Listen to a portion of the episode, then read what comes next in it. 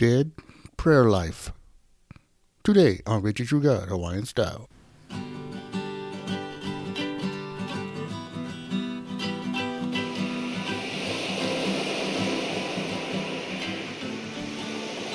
Aloha Monday, everybody. I'm your host, Brad Amel, also known as Ida Guy. And I say thanks for listening to the show.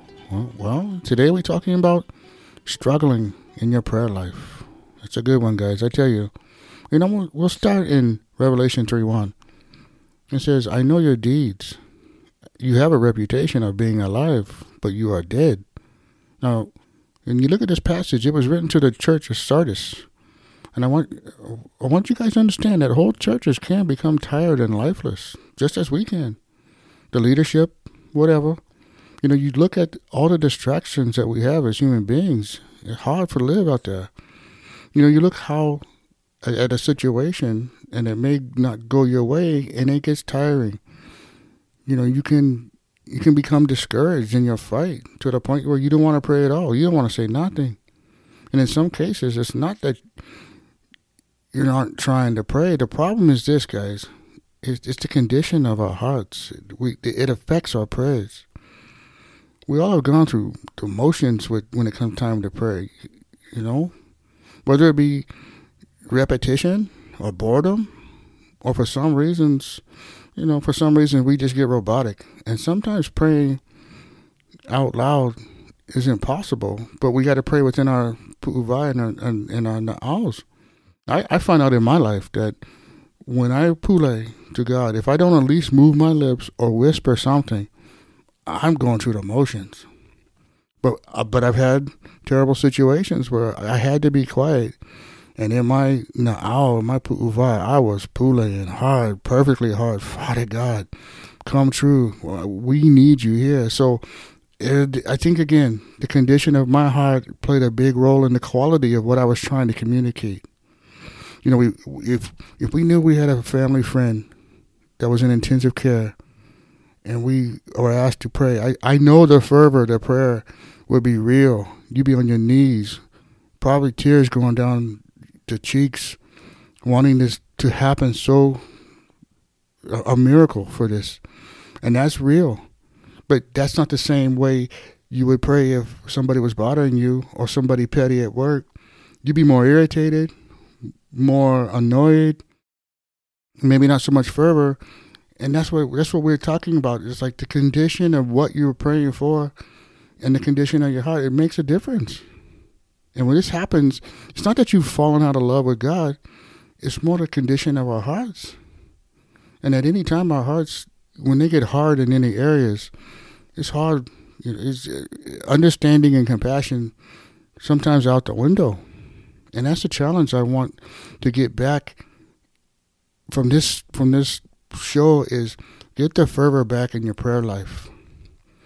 You know, how do you pray a serious prayer without a trip to the emergency room?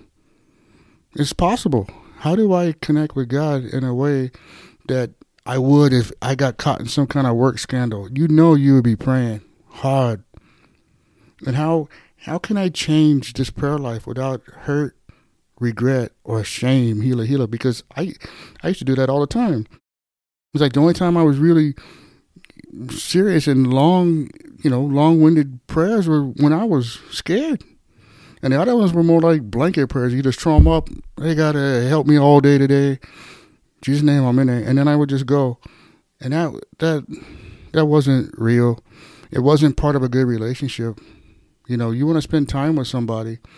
You say more than a couple things to them, and that's what God wants with a relationship with us. I, I found out He likes to kuka kuka, talk story, just whatever's on your mind, on your heart. He enjoys it. He really does care, and He talks back to me through my spirit. Our spirits connect, and it is real. And it's some of the best situations I've ever had in the communication I've had is through just sitting and listening and praying. Not only praying, but listening. And the solution is finding different passages in the Bible with the problems you have, and you pray them back to God to the best you can to your memory. Like take the passages and say you're dealing with being irritable. You find some irritable passages and you read them back and you pray. I'm like, Father God, help me with this right here, and then read it to Him and start to memorize these and add these passages to your prayer life, and you'll find out that these will bring power. The mana from the scriptures, which God says, which empowers us, and there's promises in His Word that will that will come true, and it, it will revive the dead prayer life. And I think that's a great way to start, guys. And if for some reason you have never said yes to the Lord, this is not a good chance right now, a good time to just take it and say yes to the Lord. I'm going to say a quick prayer, and you just say it with me, and we will have eternal life given to you to what God has said His way through the Holy Spirit. Just say this prayer with me Father God, I know that I am a sinner and I need a Savior. I'm sorry for my sin, Lord and I turn from it now by faith. And I believe Jesus died to save me.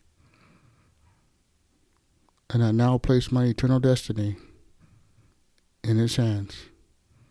In Jesus' name. Amen. All right. Yeah, you. Get hold of us, Victory True God Hawaiian Style. Let us know you want to say that prayer. We'll send you out a free Bible. Roger.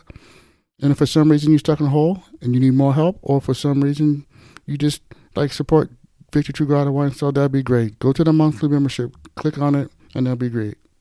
And tell a friend about Victory True God Hawaiian Style. Let them know we're making community. We're striving to do God's will, God's way.